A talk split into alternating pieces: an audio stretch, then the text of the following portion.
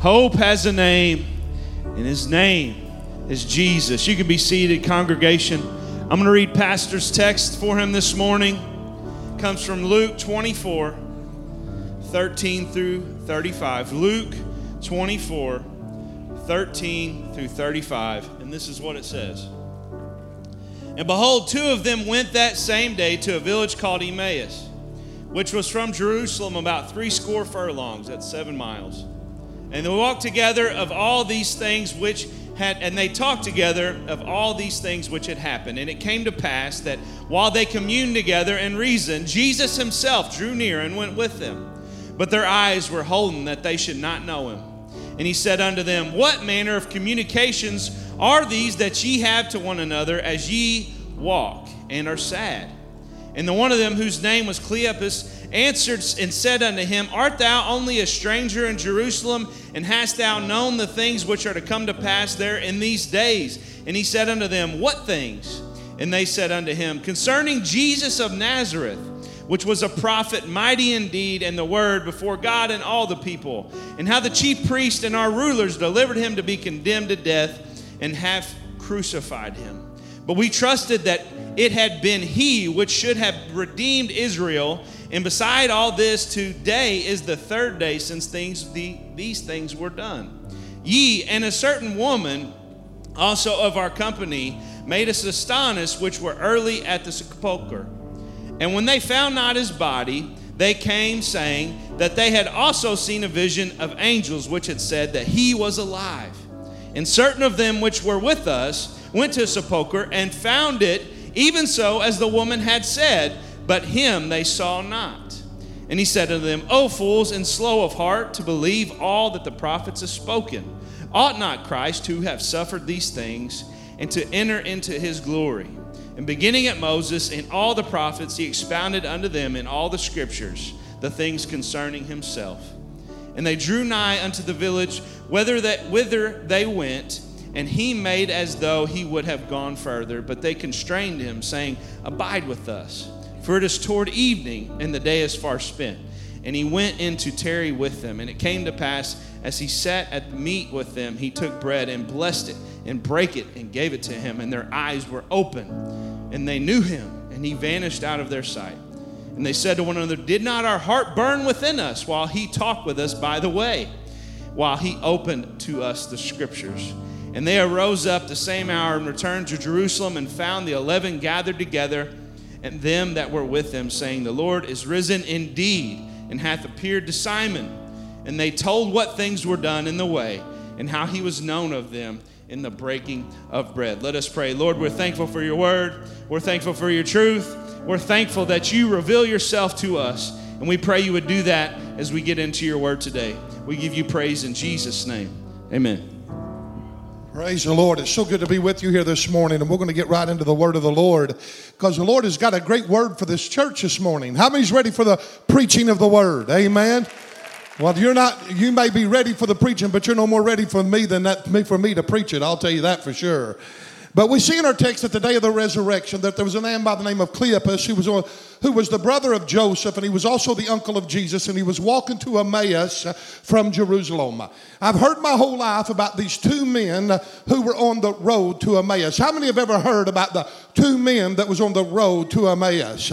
However, some scholars believe that even though we know it was Cleopas, yet the most scholars that I begin to study here lately think that it was actually Cleopas's wife that come alongside to walk with him. And when I read the different accounts concerning these two, I would have argued that there was two men that walked on this road. But the scripture does not bear out that there was two men. It actually just says that there were two people. I would have argued that to my death. A matter of fact, when I was studying one of the scholars, I was sitting there and he began to talk about how it was Cleopas and his wife. I said, that's unscriptural because the Bible says that there were two men. And all of a sudden, I was challenged by the Lord to go look it up. And I searched everywhere in the scripture that I could to prove my point that it was two men and I could not find it because it does not say that it was two men that walked on the road to Emmaus. It just says that there were two people. And this is how that you and I can believe something for years concerning the scripture by us just simply reading something into the scripture that is not there. It is so important that when we study the word of God that we slow down, dissect every word, pay attention to what has taken place because for over 30 some years this preacher has believed that those two people that were walking on the road were two men. Now, I know that's not really that important, but nevertheless, we've got to be careful how we read things into Scripture and we got to be very careful how we interpret it. But nevertheless, the Bible tells us in verse 14 that they talked together of all the things which had happened. Now, the things that they were talking about was concerning the crucifixion of Jesus uh, and his death and his burial. It is here where they were trying to make sense of what they just seen and what they just experienced. They had been in the city of Jerusalem and they witnessed the ghastly hours of the crucifixion of Jesus upon the cross. And there, them too watched this man Jesus die. Them being the aunt and the uncle of Jesus and knew him up close and personal, could not comprehend what they had just seen. Here they are, and they watched their nephew die. They watched this Messiah, this man by the name of Jesus, die upon that cross. They had seen the three and a half incredible years of the ministry of their nephew come to a crashing close.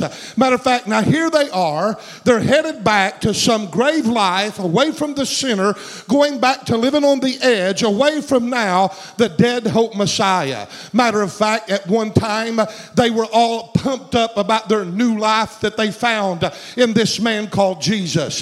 But now their dreams were dead because Jesus was dead. Their hopes were crushed, their vision of redemption was lost, and that was destroyed. Everything that they believed, everything that they had hoped for, came to a screeching halt that very day. Everything seemed to literally die in its track. Momentum was lost, faith was abolished. All of the community of faith had left their religious systems, they had left their ceremonies and their practice of their religion to follow this man called Jesus. They bought into him. His popularity, his fame had grew beyond measure. And the multitudes of simple, common, everyday people that was wanting to know God caused an uproar in the land by following him. Rome viewed him as a threat. And the religious groups, mainly the Pharisees and the Sadducees and the scribes, viewed him as a public nuisance uh, and they wanted to dispose him. And due to Jesus being a threat to Rome, Rome flexed its ugly muscle and killed the revolution that the revolutionary threat, threat that he was to bring and that he was to become. While the Jewish people looked for Christ to free them from the Roman rule and from the Roman government, all they seen was now that the power of the Roman government rise up flex its muscle and destroyed all of their hopes and all of their dreams of Jesus freeing them. Again, it seemed that Rome had won.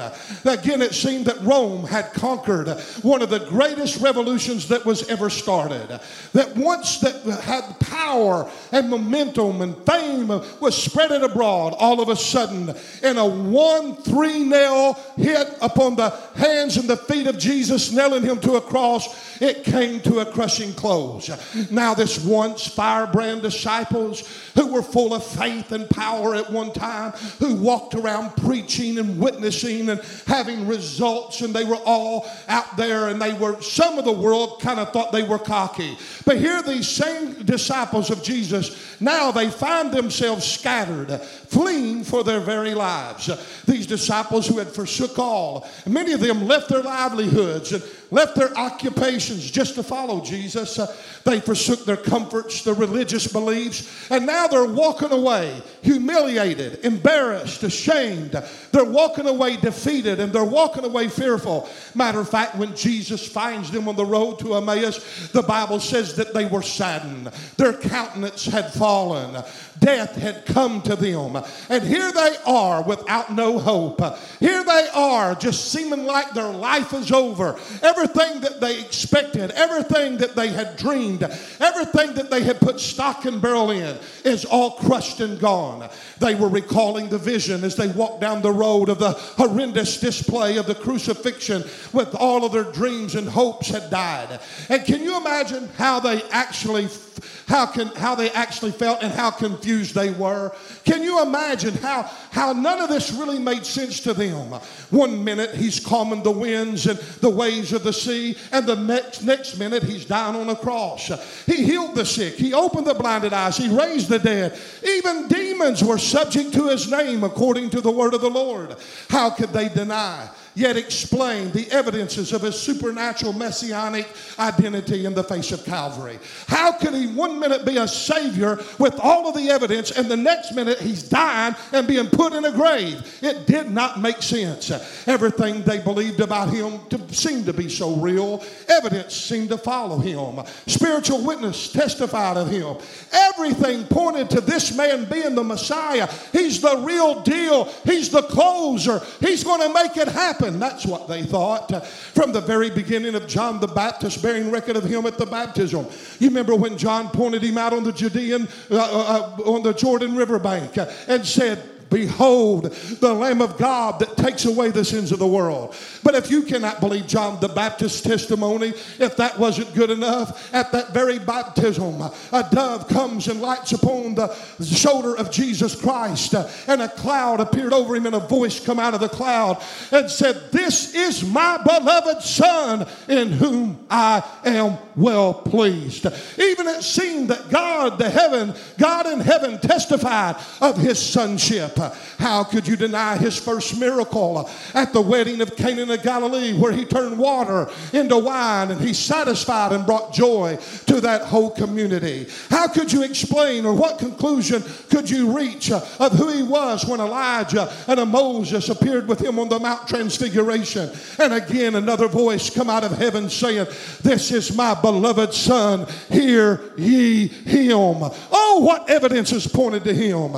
Everything to seem to be so real. Has there ever been times in your life when God seemed to move upon your behalf? Everything seemed to witness to the bear witness to the fact that God's working with you and for you and He's setting you up for blessing. Has there times when God has come and blessed you and you are all hyped up and excited like the disciples were about the soon coming miracles in your life due to this Messiah that is truly the Son of the living God? That's how they felt. That's what was going on in their lives. But why? How? So many questions with no answers because all of their hopes are gone because He's gone.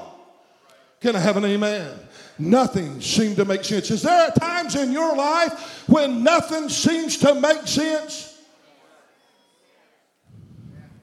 Everything was chaotic. Confusion was the order of the day, and God's not the author of confusion. Vision had been lost. Life had been taken. The wind had went out of the sails of the old gospel ship. Hope was gone. Think about where these guys were at. Think about it, guys. Think of what they experienced in the light of what they believed and embraced to be true. The death of a vision is a traumatic thing. Matter of fact, Proverbs 29 and 18 says, Where there's no vision, the people perish. Without a vision, there is no purpose. Without a vision, there's no passion and direction for life. There's no real reason to live. You just kind of exist. You just kind of float around and you just try to maintain your life. Do you know how this describes so many in the church world today? There are so many believers walking around just existing, just roaming with no real purpose. They're just living from day to day, trying to keep their head above the water, controlled by whatever the day may bring them.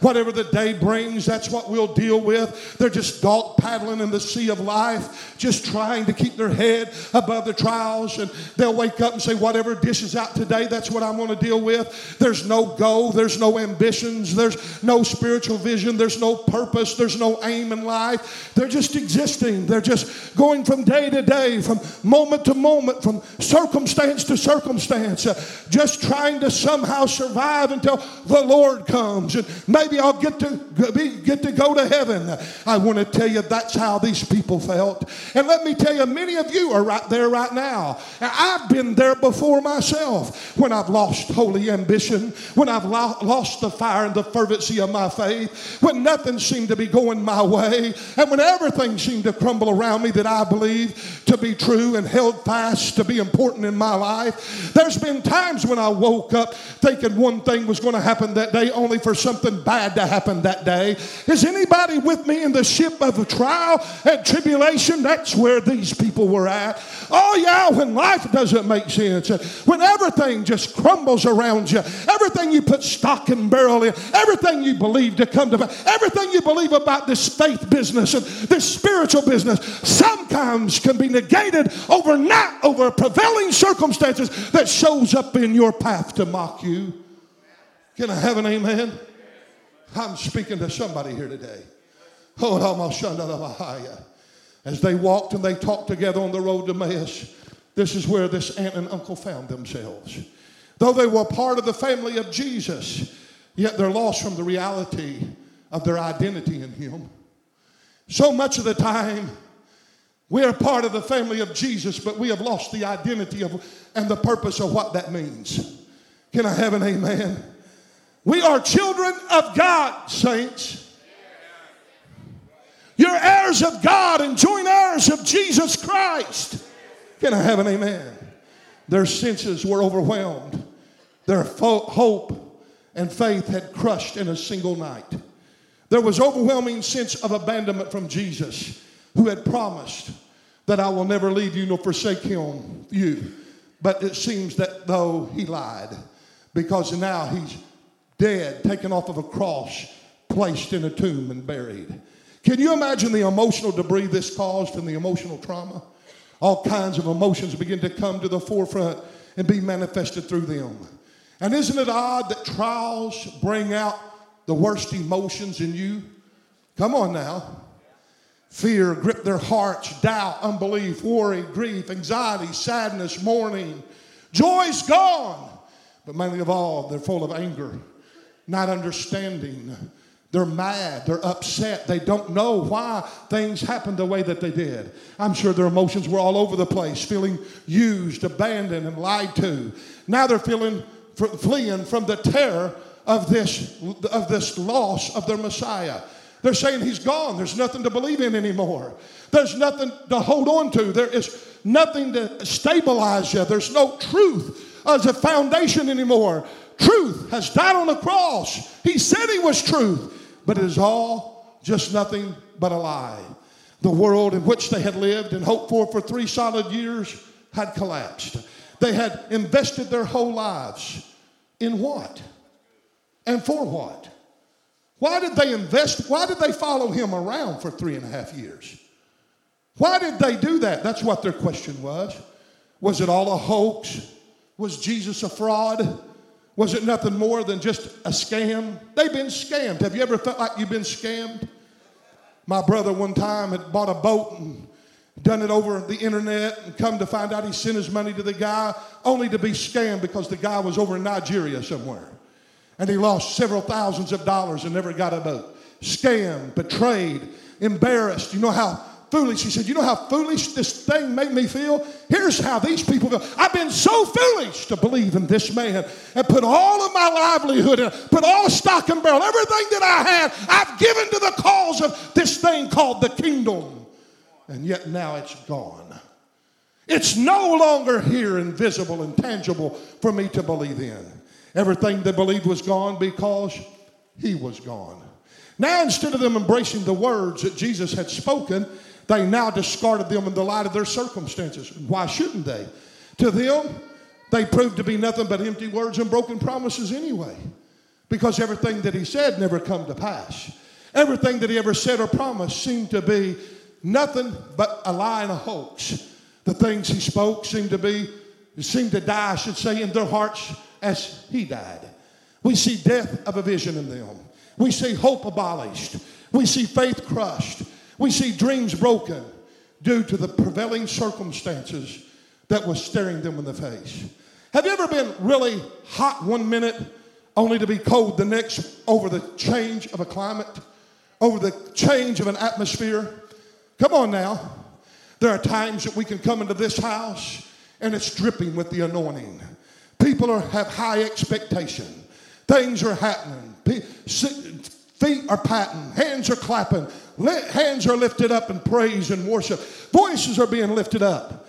But all of a sudden, there are other times when there's personal attacks when the heavenlies are filled with the prince of the principalities of the air to come against you that when you come in, all of a sudden, there is no worship. There is no clapping of hands. There is no patting of the foot. There is no excitement. There is why? Because circumstances has changed and, and, and problems have arisen. And all of a sudden darkness has moved in. And all of a sudden the climate has changed. And now instead of the spoken word of god being the clarity of our vision and being the clarity of our movement now it is the circumstances that has taken over and we're blurred in our vision and we're blinded and we allow the circumstances to dictate to us our faith we've all been there some of you are heavily there right now. I've been tested and tried in the last several months like I have never been tested and tried in years.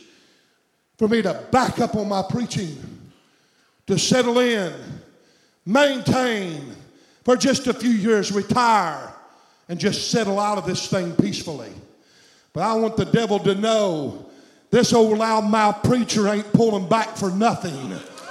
I'm standing up and declaring the word of the Lord. My vision has not blurred. My mission has not been aborted. I have a purpose that's not been negated. And as long as I have breath, I will praise and magnify the Lord and declare his goodness among the land of the living. Stand to your feet and praise him. Hallelujah.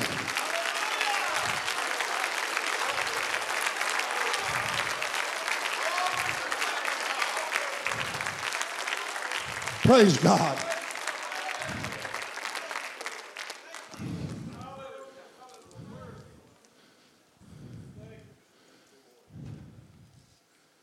Everything they had invested their lives in were gone. The whole enterprise had evaporated. The kingdom that they bought into was scattered to the four ends of the earth. Making sense of it was impossible. I tell you one thing, folks. Don't try to make sense of things that's beyond your ability to make sense of. There's a thing called trust. There's a thing called faith. Faith is a substance of things hoped for and evidences that cannot be seen. Come on. You and I must understand that it's not our job to try to make sense of the things that's happening to us.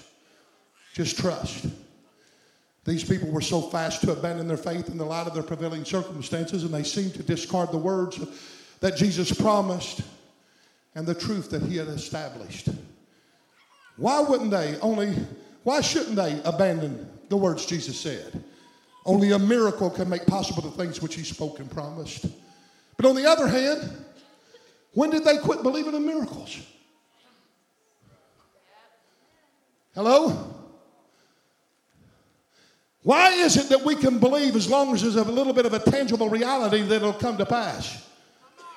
But why is it that we who preach miracles, Pentecostal people all the time, when we get to the place where in need one, we fall apart because we think it's impossible that it's going to come.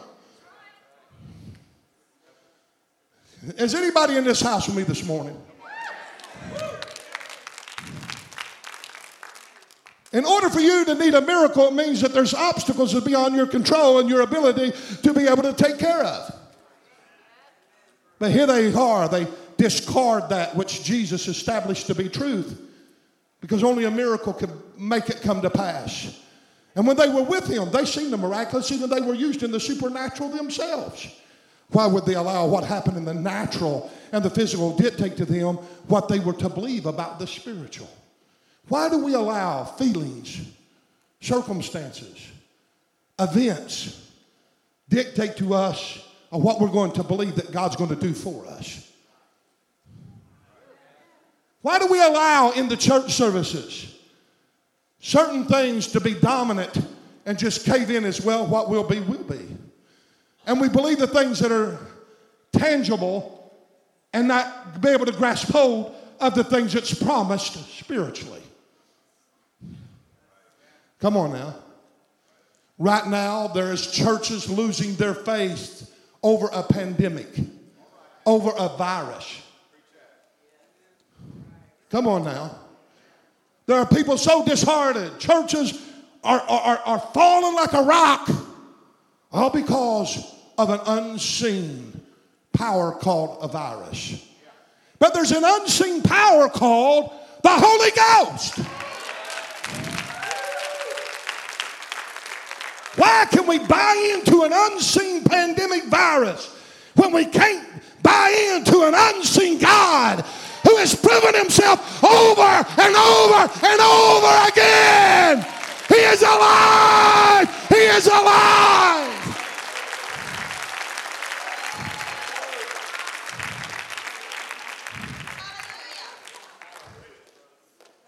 Why would they allow this natural to dictate to them the elements of the spiritual?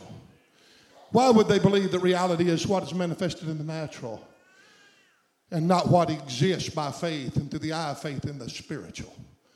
How could they not possibly believe when they had witnessed Jesus defile the laws of the natural on so many occasions? He done it by making the blind see the deaf to hear, the dumb to speak, the dead to live, the wind to cease, the storms to calm, the bound to become free, and on and on and on and on. Jesus defiled the laws of nature. Why is it that we too are so prone to be like these disciples and be so quick to abandon our faith over a prevailing circumstance? Why is it that we want to abandon our faith when everything seems to be working against the in direct opposite of what we think should come to pass? even though death was manifested. What happened to believing in a Lazarus moment?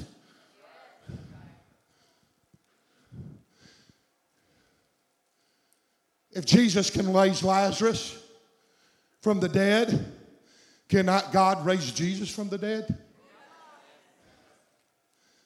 Remember when Jesus showed up at the tomb of Lazarus? Oh, if you would have been here four days earlier, my brother would have lived. Oh, he He's not dead. He'll live again. Oh, I know he'll live again the last day at the last time. No, you got it all wrong. Jesus said, I am the resurrection. I am the life. He that believeth in me, though he were dead, yet shall he live. When I think of the story of Lazarus, I think of a man by the name of Lane Reasons. Lane has been through so much in the last several years. Many things that's personal that y'all know nothing about and that I cannot speak about. He's talked to me about them. His family's talked to me about them. But over the last, not just months, not just a year or two, but for years, he's took one hit right after another, one hit right after another, one hit. And when one thought, well, it can't get any worse, it does get worse. From one extreme, from one extreme of his life to another, from his health, from his finances, from I, I can't go into all, but that man has been through literal hell. Three years ago, he was told that he had to go on dialysis for his kidneys. What a blow. Two years ago, he went on a kidney transplant list. After a donor agreed to give a kidney, after testing and observation, a letdown occurred. It was rejected. Family members were tested and not qualified due to not being a match. Again, another letdown occurred. Lots of discouraging things happened. I could talk for hours. Due to his age, the kidney transplant, they told him up front because of your age, you don't have good odds, and probably the favor is not in, on your side. It probably won't happen. One thing led to another. One thing after another, after another, after another has happened to that man. And right when you think, oh, well, things can't get any worse, something else would come. Another blow would come. But when I was working on this message, me, myself, being tied up because of a virus, hey, I didn't want the virus, but I got it. Didn't plan on it, lived by faith that I wouldn't get it, but I did. And I was put in jail for 10 days. my mom drove me crazy, and I drove my mom crazy. And Jenny, we kicked out. Just plumb laid there and was praying over the church and praying over the people, trying to study, use my time wisely. And I was putting this sermon together, and God began to deal with me about this sermon. And I was probably three fourths through it. And one night at three o'clock in the morning, oh, oh, I was laying there sound asleep, and all of a sudden, I just jumped up like this in my bed, and lane reasons come to my mind, and God said, This is what God said. This is what I'm going to do for my people. Right out of nowhere, no promise in sight, no sign of anything happening, no movement, no stirring, no assurance, no rhema, no encouragement, no word of affirmation. Everything's silent, everything's dark. Right out of the middle of nowhere, a phone call came and said, Lane, come and get your kidney. A Lazarus moment took place. I'm here to prophesy over this church. I'm here to tell you there may not be no movement. The man of God's went up on top of the mountain. Elijah's asked, What do you see? He says, I see nothing. But Elijah says, I'm telling you, even though you don't see it, rain's coming, boy. Rain's coming. Holy Spirit outpouring's coming. It's going to happen. Go back and look again. He goes back. I don't see anything. I don't see anything. Trip after trip after trip. There's no sign. There's no visible evidence. There's no proof. There's nothing. But the prophets declared it. I don't care. He's declared it. He's a lie. It's all a hoax. It's not going to happen. Why? Look at the circumstances. The sun is shining. There's not a cloud in sight. Oh, but on the seventh trip when he went up, what do you see? All I see is a cloud about the size of a man's fist. And I'm telling you, a flood came. And I'm here to prophesy. Though the evidences may stack against you, there is a move of God coming your way. There's a Lazarus moment about to happen. Stand to your feet and praise Him if you believe it.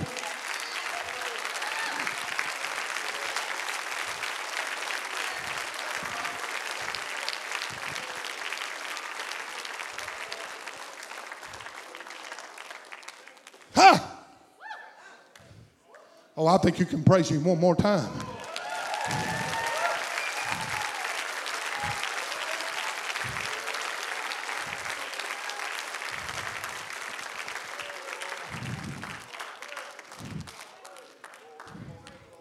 You know, Lane may still be dealing with some obstacles. He still has some grave clothes on him, like maybe Lazarus did. But I'm here to tell you there's life in Lane Reasons this morning.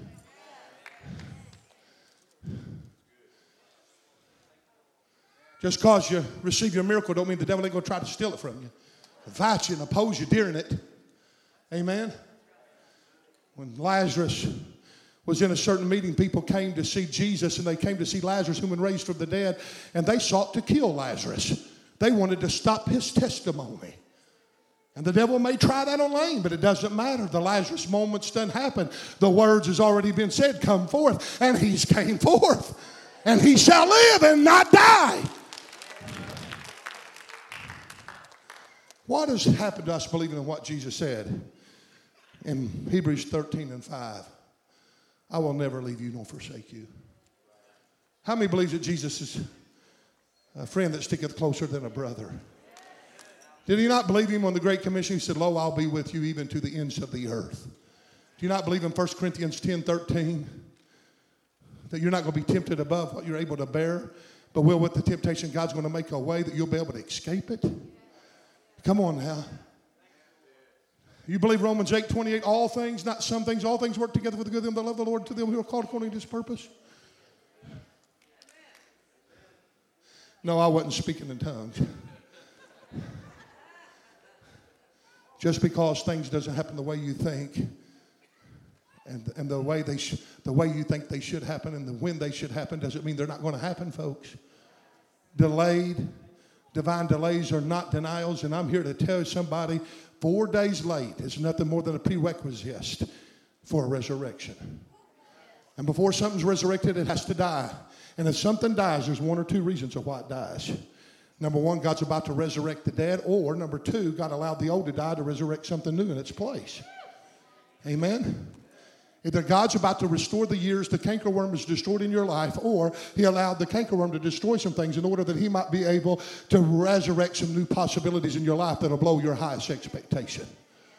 Amen? No matter what, what the devil meant for bad, God will bring it about to your good. Do you believe that? God is good. And He's good all the time, amen? Say all the time with me. When things don't make sense, when things get bleak, when things get cold, when things get dark, when everything seems to be wrong, everything's going against you, nothing's materializing the way that you think, nothing's in order the way that you think they should be in order, God's good.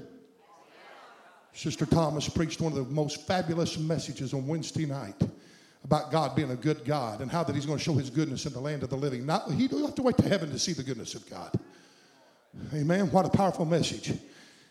My whole life has been turned around the last four or five months, or uh, weeks, I should say. When I heard a man just say, God's good all the time, and I've heard that expression a million times, but it resonated with me. So when I get down and nothing makes sense and nothing's materializing the way that I think it should materialize and nothing's going my way and everything that seems to be working against me in the opposite direction of what I think my faith should be taking me, I get to stop and I say, God's good. In this, God is good. In this, God is good. God's goodness will prevail in this. Amen? Don't lose faith in, faith in the face of adversity. Keep dreaming, keep believing, keep hoping, keep pursuing, keep speaking. The words of your mouth will reflect the belief of your spirit. Speak, declare, decree the things that are not as though they were. Don't curse your dream, don't abort your promise, and whatever you do, folks, speak faith. Don't be like Peter when asked after the death of Jesus and the burial of Jesus. Peter, being that great influential apostle that he was, a group comes to him, him being the leader of the pack, and they ask him, What are you going to do now? And this great leader had such spiritual insight. This great apostle, he stands up and he says, I go fishing.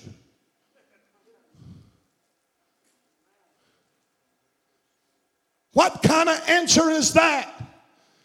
Peter was going to pick up his nets and he was going to go back to his old life. That's the answer. People are looking to him as a leader. He's an influencer. What are we going to do now, Peter? Where are we going to go, Peter? Give us some apostolic anointing advice. I want to give you advice. I go fishing. I'm leaving it. It's over. It's done. It's collapsed. Everything I put my life into, it's gone. He's gone. As soon as the dark details of the crucifixion appeared and things didn't materialize the way that Peter thought, he was so fast to jump ship. Abandon everything that was sacred. Go back to his old life, being a fisherman, leaving the spiritual to go back to the natural. And all too often, that's what we do right here because of the things that we're going through. He soon forgotten the words that he said to Jesus when he was on that high, when he sat with him, when he walked with him and ate with him and heard the words of life. Jesus said, The words I speak to you, they are spirit and they're life. And Peter's eating it up and he's on a high note with Jesus. As long as with Peter's with Jesus, everything's okay. He's even able to take a sword and cut a servant of the high priest ear off, and he's ready to die for Jesus as long as Jesus is standing there. But when Jesus is to take away and betrayed, he curses him and denies him and don't even say he knows him. Warns himself by the fire of the world.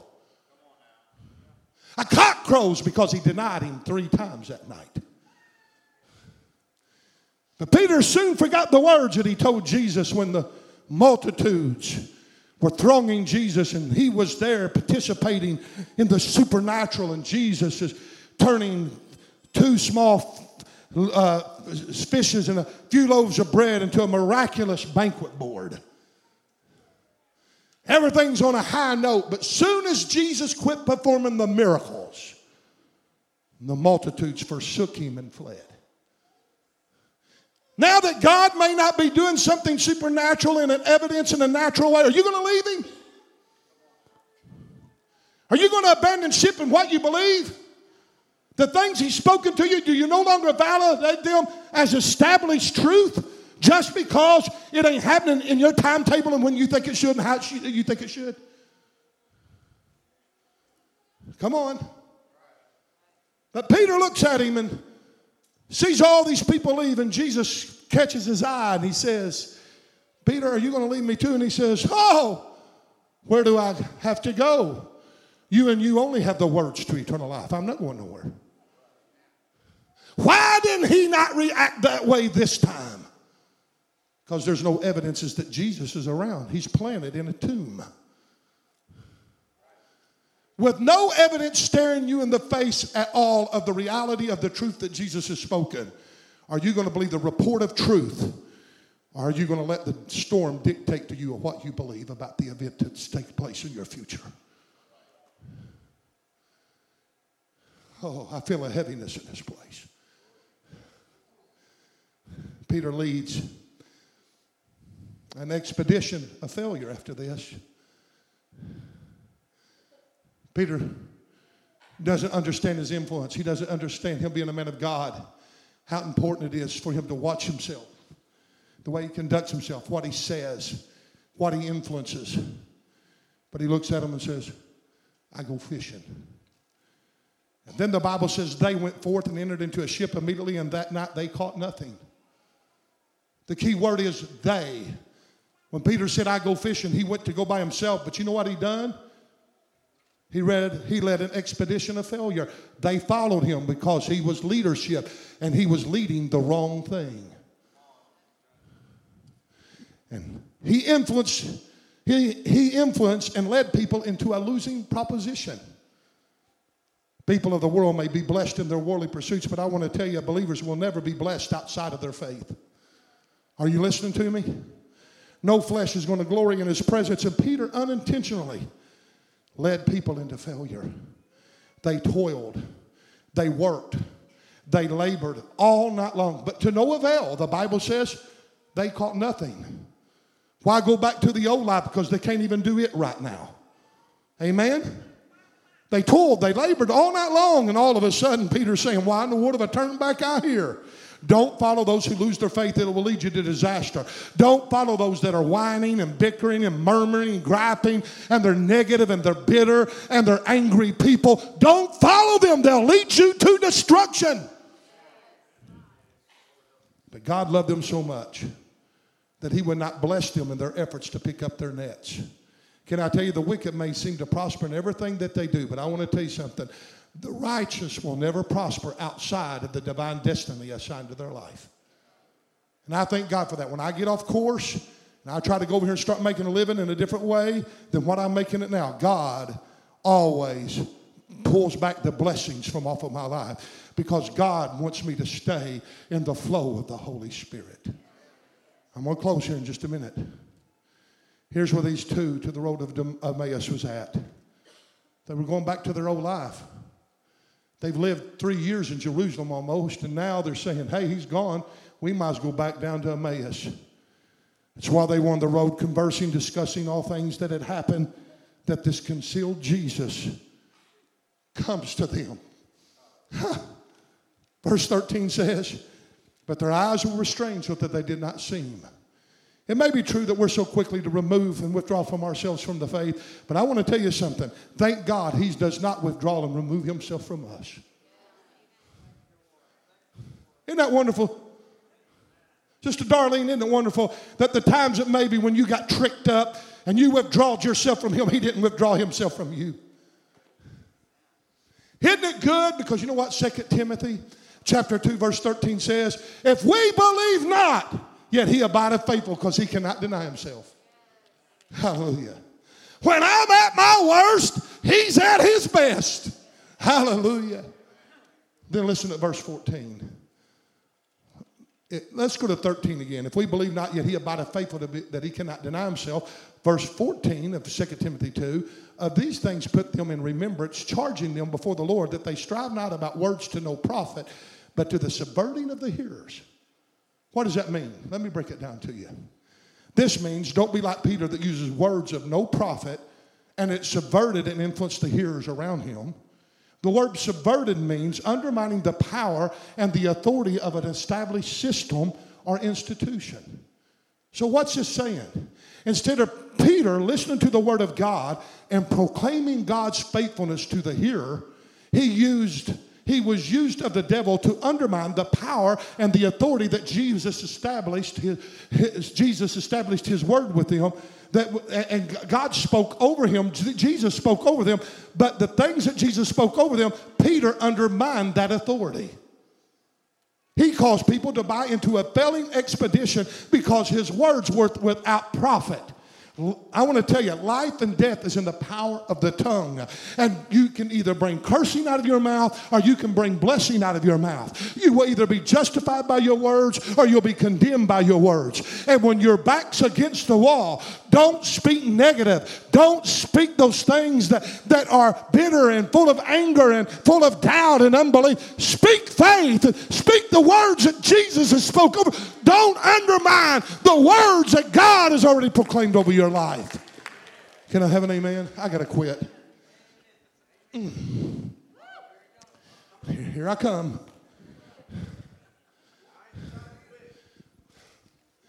So Jesus is there. He comes between. They do not know him because their eyes are restrained.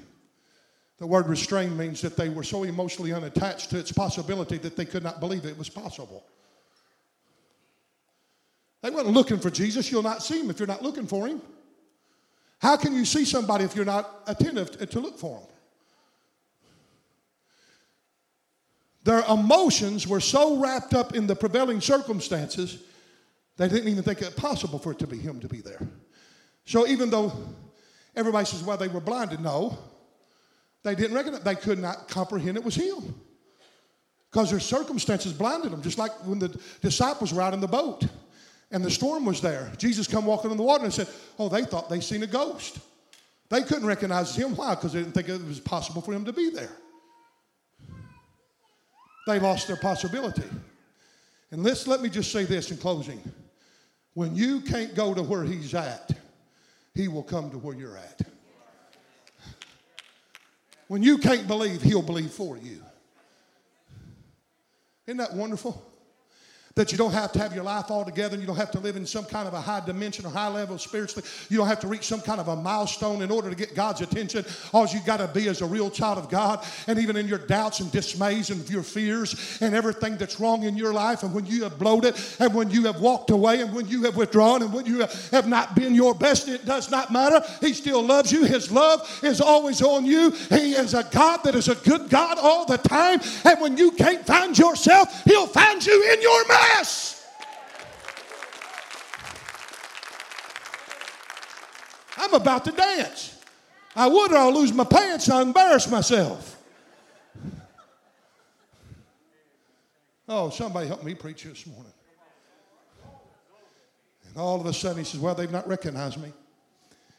And he says, Well, what things are you talking about? As, as, as if he was uninformed of the events that took place. Have you ever felt like the God's uninformed about the events that take place in your life?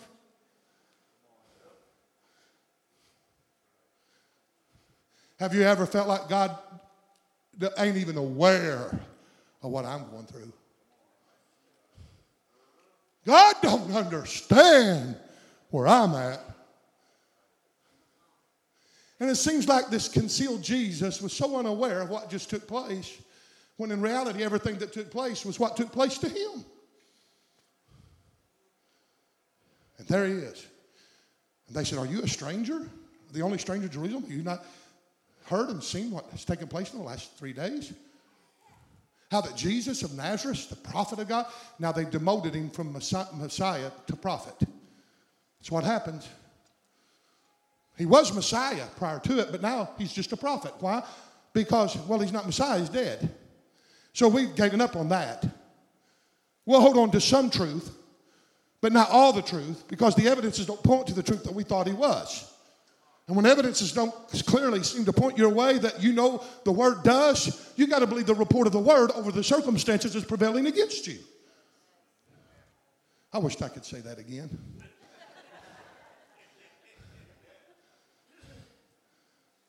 Being under the anointing is dangerous. You know that? And here they are, and Jesus sparks up a conversation on purpose. I love it. Why does he do it? Because he wants them to get to hashing it out. He wants to hear their perspective. He wants to try their faith. But more importantly, he wants them to get to talking about spiritual things. Why? Because faith cometh by hearing, and hearing by the word of God. And Jesus begins to affirm them and build them up in the faith, and they don't even know it. All of a sudden, they get to talking, and when they get to talking, life and light begins to spring up a little bit. And Jesus gets to listening to them.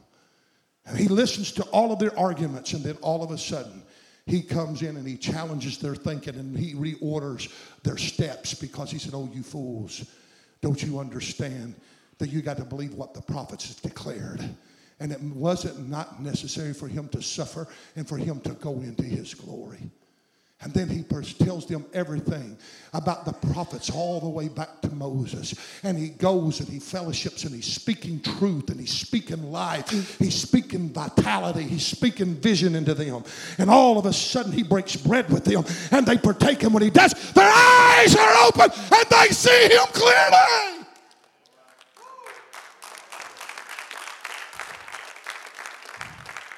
I wished I had an hour to preach right there. God's wanting some people to see Him clearly in the midst of their darkness. And you know what the next thing says? Boom, he was out of their sight. And they said, Hope came back, life came back, inspiration came back. How do I know? Because they said, Did not our hearts burn within us when He talked to us? And then the next thing it says, and they hastily turned away from Emmaus and they went back to Jerusalem. They went back to the shattered dream. And even though Jerusalem was the Mecca, the city of David of their faith, yet they left it because of the persecution. But now they're no longer afraid of the persecution. They're no longer afraid of what men might do to them. Why? They've had a counter on the Emmaus Road where Jesus proved to them that he was alive.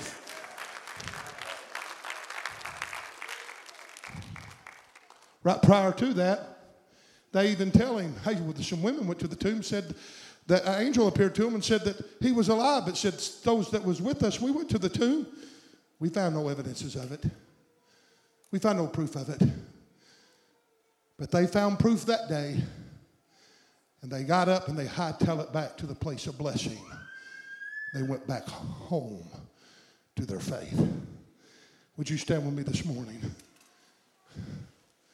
Oh.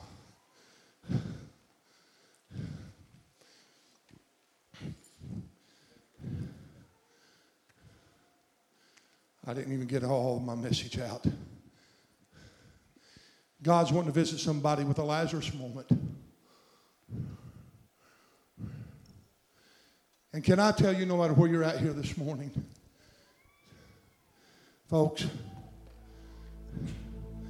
I've been pastoring for 35 years almost now. The last year has been the hardest year of my entire ministry combined. As a shepherd, trying to move and launch this thing in a pandemic, pandemic that is destroying momentum,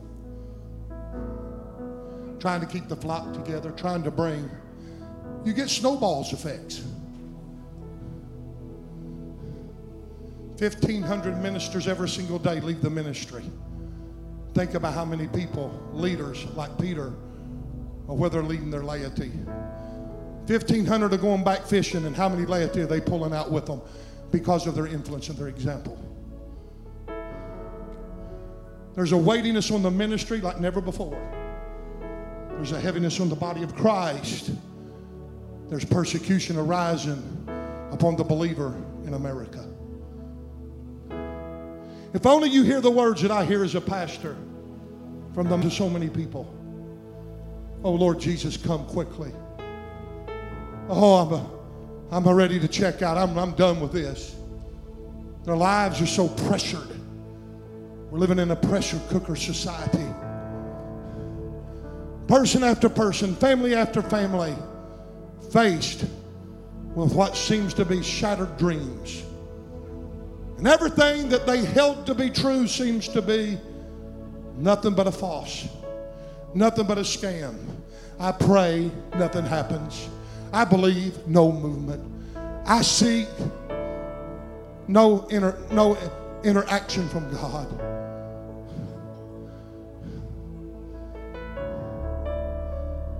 The next verse, when it talks about subverting through non profit speech, where Peter used non profit speech and it subverted the people to buy into something outside of the spoken word that God had already sent over their lives. It says, Study to show yourself approved unto God, a workman that needeth not to be ashamed, rightly dividing the word of truth, and refrain from vain, vain fables and, and which lead unto more ungodliness. We've got to believe that we are children of God and that God is good all the time. And in the middle of our darkness, He's there whether we see Him or not. Jesus is in this house this morning. Whether you detect him, whether you know him or not, he's in your situation. Why is it that you think God stopped loving you just because your circumstances has changed? He's a good God all the time. I'm going to ask you this morning will you just begin to love the Lord and let his goodness shine upon you and let him speak to you like he did to them people on the road to Emmaus? Let him change your perspective. Let him change your whole, your whole idea of thinking. Folks, if you're hurting this morning, I, I, I just felt like I should do this. If you're, if you're hurting this morning, discouraged, and, and you know, confused, and you're going through some hardships, I just want you to come up here and stand. Don't be afraid. Come on, just come up here and stand. You, just step out of your seat and say, I'm leaving Emmaus. I'm going back to Jerusalem where I understand it or not. I'm going to the place of blessing. Come on, there's more than one person in this building this morning. I mean, this thing's heavy upon me. You're discouraged. Things are not going your way. Your world's being rocked.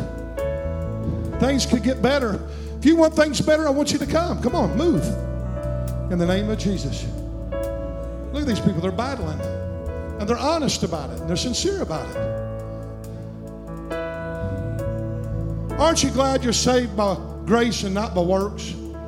Aren't you glad that your salvation don't depend upon you pushing the right buttons, doing everything just right, hitting the high notes? Bob, when you can't see him, he's there. When you're at your worst, he's at his best. Hallelujah. When you can't go to where he's at because your faith won't let you, his faith will come to you. Little girl, hang on. Your Lazarus moment is coming. It's here, it's not the door. Don't quit believing. Ah, everything you've ever believed is true. Speak them, proclaim them. It's all right. Don't abort them now. You're too close to your promise. Hallelujah. Those of you that are standing here and you're hurting, I got a word. You got to believe this word. Appropriate this word into your spirit. I'm about to have a Lazarus moment. God's going to come through. God's going to come through for you. He always has. At what time did God ever fail you in your past? Never. And He's not failing you in your present, and He's not going to fail you in your future. Whatever you're going through.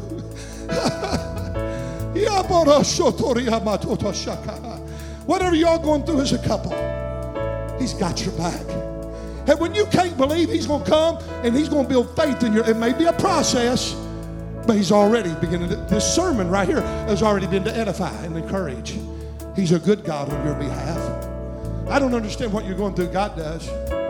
All the things that's piling upon you as a couple, what's coming upon you eh, eh, in the spiritual, the physical, the financial, the emotional. All God knows it all. And He's going to come through for you. You believe it? He's going to come through for you. He's going to come through. Give me your hand. Father, I proclaim blessing upon her in the name of Jesus. And the things that seem to be going contrary to the things in which she believes, Father, I ask you to let her have faith to appropriate that which you've already declared and decreed. And the promises of God are yea and nay and amen, and they shall come to pass in her life. In Jesus' name, it's settled, it's done. Life shall spring up. Amen. Shelley, you've known the Lord most of your adult life. Things are heavy on you. I see it. Oh, rejoice. Let the burden be lifted. It ain't for yours to carry any longer. That man of Emmaus standing beside you right now. Yeah, there he is. You can trust him in this. Lay it over, roll it over. Just roll it over, roll the burden over. It ain't yours to carry. There don't seem to be any movement, no sign, nothing happening. But in the wee hours of the night, you'll hear the words come forth and you'll come out. You're not going down, you're going up in Jesus' name. Amen. I'd like for the congregation to lift your hands towards the brothers and sisters. Pray over your family. Pray over those that's in the heat of the moment. Those that their faith is just being tested and tried. Yeah, would you pray for them? I pray over this congregation right now in the name of Jesus, Father, that you would bless every single one of them in the name of Jesus. I pray life, liberty, health, healing, and wholeness in the midst of this pandemic. I pray to the north, to the south, to the east, to the west, that you'll gather them all back to the leaven and that will come back under the umbrella of the city of David, the city of Jerusalem, under blessing. Bless this assembly. Bless the constituents, the members, and the believers of this congregation.